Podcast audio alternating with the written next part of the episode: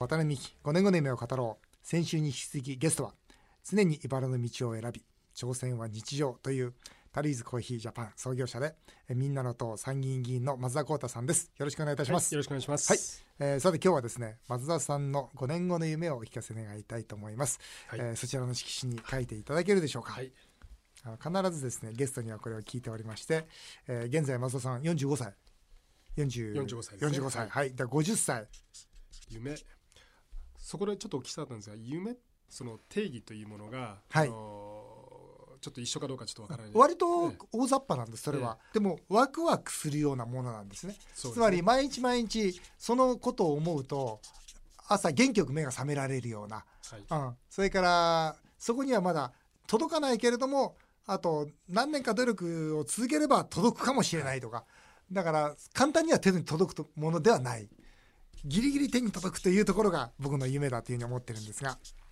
うん、まず一緒ですね本当に。あの私も本当に光り輝いていて、うん。一生実は追いつかないもの。実は手に届かないものが夢なんじゃないかなと思ってるんですね、でそこに向かって目標を一個ずつこう。設定していくというものじゃないかな。それが目標だと、うん。よくですから目的と目標というあの明確に私分けて、うんうんうん。あの話をするんですね。うん今日はあのその目的的なはい。目的あの見定める的とはい。書きますけど、はい。そちらの方にあのさせていただければと思いますが、はいどうぞ。えっと政治家としては2つあるんです。あの、はい政治家としてとあはい。の経営者としてという部分があるんですが、やはり政治家としてはですねあの夢はやはり改革ですね、ちょっと抽象的で恐縮なんですが、あのよく言われているその岩盤規制とかですね、まあ、壁がたくさん今日本のですね、うん。あの社会の中またあの経済の中にありまして、うん。そういったものを取っ払っていかないと、うん。絶対日本は元気にならないとうん。いう思いがありましてですね、これはもう全く私あの国会議員になった時から変わってなくてですね、うん。とにかく改革を推し進めたいとうん。いうふうに思っております、うん。ですから政治家っていうのはどうしてもあの自分の思いだけじゃどうしようもない部分があって例えば、あの選挙というものがあるわけですから、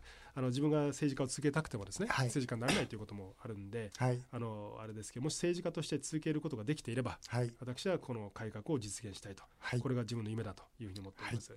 であの経営者としてはですねあの日本と世界のやはり架け橋ということをうん一番最初からねそれがねこれはもう変わらないんですね、もうこれはうん5年後であっても10年後であっても、うん。この部分についてはあの実は変わらないなというふうに思っております。なるほどね、はい。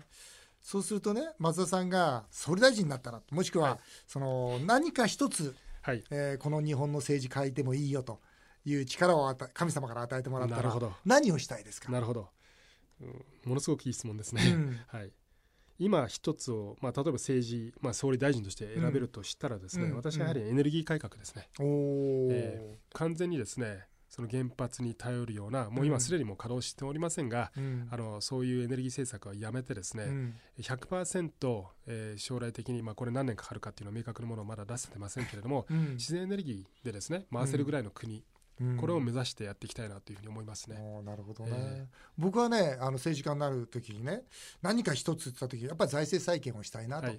ね、やっぱりこの1000兆円を超えるねこの大借金付けのいつ潰れるかわからない日本。それをですねやっぱりあの安心して暮らせる日本にしたいなとそれがやっぱりこれからの子どもたちそして、えー一生懸命生きてきた高齢者の方にとって一番大切なのかな、まあ、本当僕はねあの一つって言われると財政再建したいっていうふうに思うんですけどね。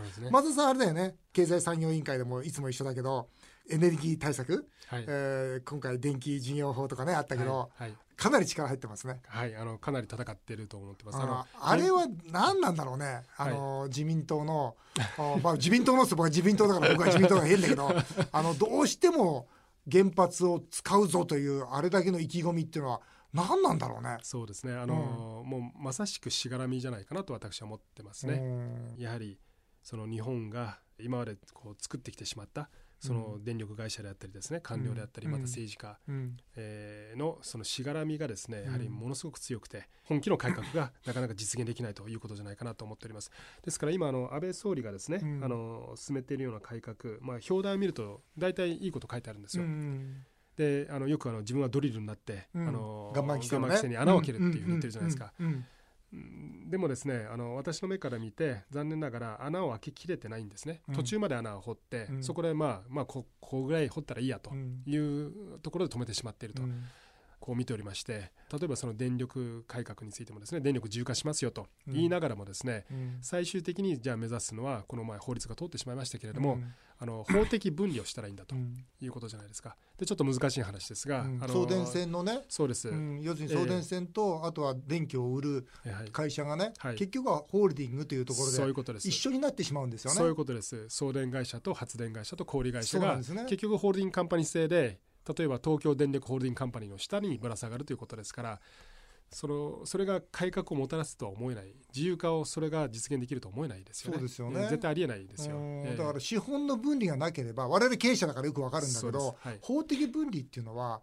実際分離じゃないですもんね。分離じゃないです分分離じゃゃないですよね、ええ都合によって利益をあちこち持っていけますしね。そうなんです。おっしゃる通りですね。だからまともにその小売りで電気の小売りで競争しようとしたら敵が全部情報を握って、ええ。そして敵がそのインフラを抑えてるのに、はい。どうやって戦えるかというふうに思うでしょ、戦えないですよ。自分だったら怖くてやっぱり参入できないとその思通りなんです、よそうなんです。だから我々経営者はええ。このルールでは参入しませんよ。ね。だから電気は自由化しませんよって言ってるじゃないですか。僕は自民党の部会で言ってますから、はい。うん。委員会じゃごめんね、はいはい。一応立場があるから。委員会じゃ言えないんですよ。はい。僕は部会で言ってますから、はいはい。うん、だけどもいやダメだと。もうそれはもう決まったことだと、そうですね。ねなってますよね、ええ。それとあとやっぱり原発。はい。ね原発もこれ我々やめようということでずっと言ってるわけですよね。そうですね。だけど要するに例えば今は仕方ないですよね、はい。例えば今やっちゃったら例えば停電があるとかね。もしかしてそうですね。今ないのに動いてるからもしかしたら大丈夫かもしれないとか思うんだけど、はい。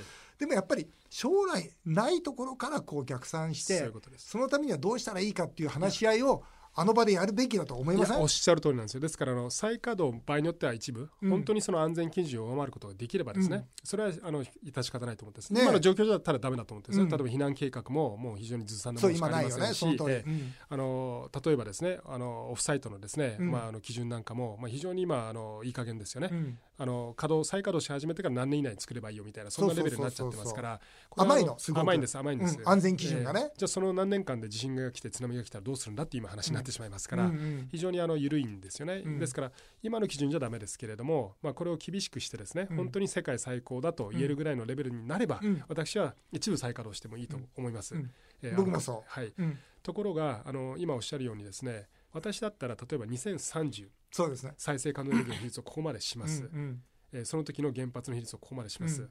まあ、これを明確に打ち出すと思うんですね、それこそやはり数字にあのーねしえに日付入れますよね。日付入れるのと一緒でですね。数字を明確にしないと絶対ですねこういったものは実現できないんですね、うんその通り。ですからあのそういう意味ではあの私 EU とかのですね実は2年前も去年もですねあのうん。回ってきて視察をしていろんな政治家の方また官僚の方々とお会いしてきましたけれども、素晴らしいなと思うのはやはり EU はですね、まあ、そういうまあ数値目標とかをズバッと最初にうん。政治家が出しますよね。出すんですよ、うん。ですからメルケルさんもそうだったじゃないですか、うん。そうですね。2020までにあと残ってる17基の原発全部ゼロにしますとかですね、うん。うんもしくは EU 指令というのがあってですね2020にこれ EU 全部の国が集まってですねうん。決めることなんですが、再生可能エネルギーの比率を20%にしますと、うん。これもう2008年に作っちゃうんですよ、うん。ですから日本の原発事故の前にうん。うん。こういったものを作っちゃうわけですね、で数字を先にバシッといっちゃうと、うん。じゃあその数字が出たんでそれを実現するためにはどうしたらいいんだ逆と算してね。逆算してやっていくわけでよ。よね。そのためには、ね、今年例えば自然エネルギーにこれだけ投資しなきゃいけないとかそういうことです、ね、自然的にその行動が決まっていきますもんね。そういうことです。それが今回の原発について言うと、はい。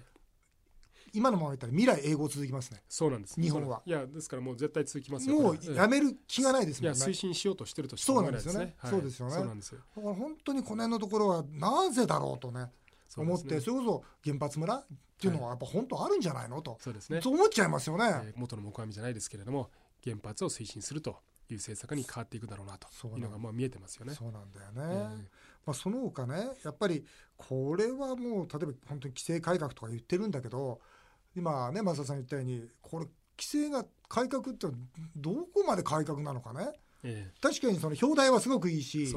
だから首相のね。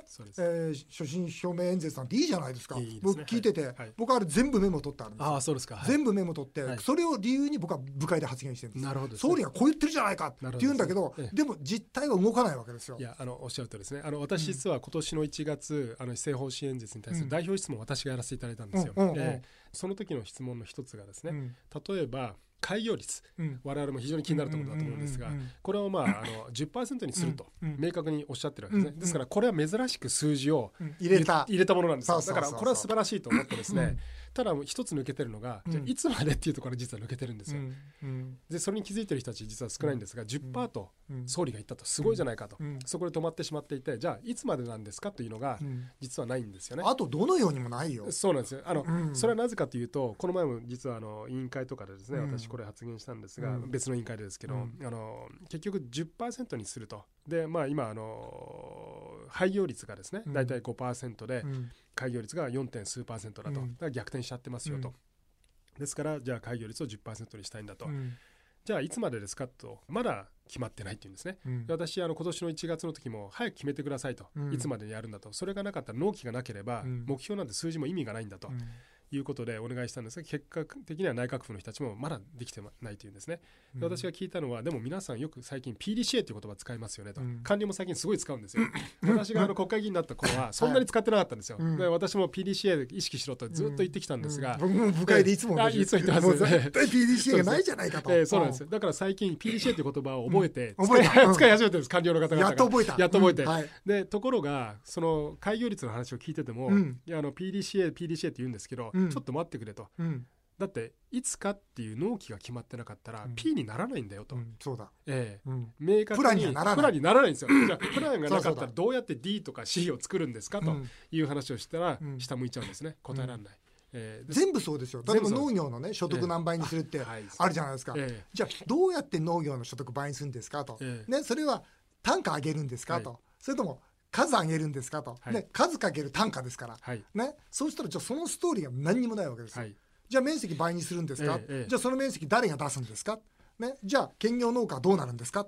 何にもないわけですよ、はい。そうするとねアドバルーン上げるはいいけどもそれに対して全く計画がない、そうですね、うん。っていうところはなんだろうね、これやっぱりあの足を引っ張られたくないんでしょうこれ数値目標を出してしまう、うん。そうすると責任取らなくちゃいけなくなるんですよ、うん。数年後にですね、うん。お前これ言ったじゃないかと。明確に言ったでしょと。この何パーセントをねこのここまでにやると。できてないじゃないかと。うん。じゃあ君は失敗者だねと、うん。あのまあ、要は減点主義ですから、うん。マイナス点がついちゃうわけですよね、うん。そうすると自分にとってはマイナスでしかないと、うん。ですからそこら辺をあやふやにしてうん。あの皆さん賢いですからあの官僚の方々自分守ることはね、えーですから確かにその時になって明確な数字さえなければ何とでも言い逃れができちゃうんですよ。そうですね、ええ。なるほどね。そうなんですそうなんです。でもね経産委員会なんかでも僕松田さんのこう意見聞いててねうんいいなと思うわけですよ。だけどあも松田さんの意見は何も通らないじゃないですか。簡単な話。ね。で僕も自民党の部会で何言ってもなんかもう通らないのはもう嫌ってほど経験ししたんですよ。この1年間、そうでね。で松田さんも4年でしょ。はい。4年間ずっと言い続けて何も通らないわけじゃないですか、はもう嫌になりません？そうですよね。あのただあの一つ言えるのは、うん。一応ですねあの我々がまあ私も言ってきたことがですね、うん。ちょっとずつまあ実現の方向に向かっているのは間違いないんですよ。うんですからまあ電力も電力自由化とあのうん。原発事故の直後から私言ってきて、うんうんまあ騒いできたわけですが、うん。その当時はですね何言ってんだそんな無理に決まってるんだろうってヤジが飛びましたが、うん。最近一応曲がれないとも少しそっちの方向に向かってるじゃないですか、うん。金融緩和もそうですよね。うん。これあの4年ほ前法人税とかね。法人税もそうだね。法人税減税なんてまさにそうなんですそうだよね。まさしくそうなんです、うん。法人税も下げましょうということもなってきてますし、うん。あとは例えばあの再入庁ってあの、うん。気になったことありますかね、うん。あの要はですねあの年金と、うん。まあ、あの税金をですね、うん。把握している今組織が日本違いますよね、あの日本年金機構とその財務省の国税というところで違うわけですから、であのその情報をしっかりマッチさせて、うん。例えば今国税の方でですねあの握っているあの事業者数というのは250万社ぐらいあるんですよ。うんうん。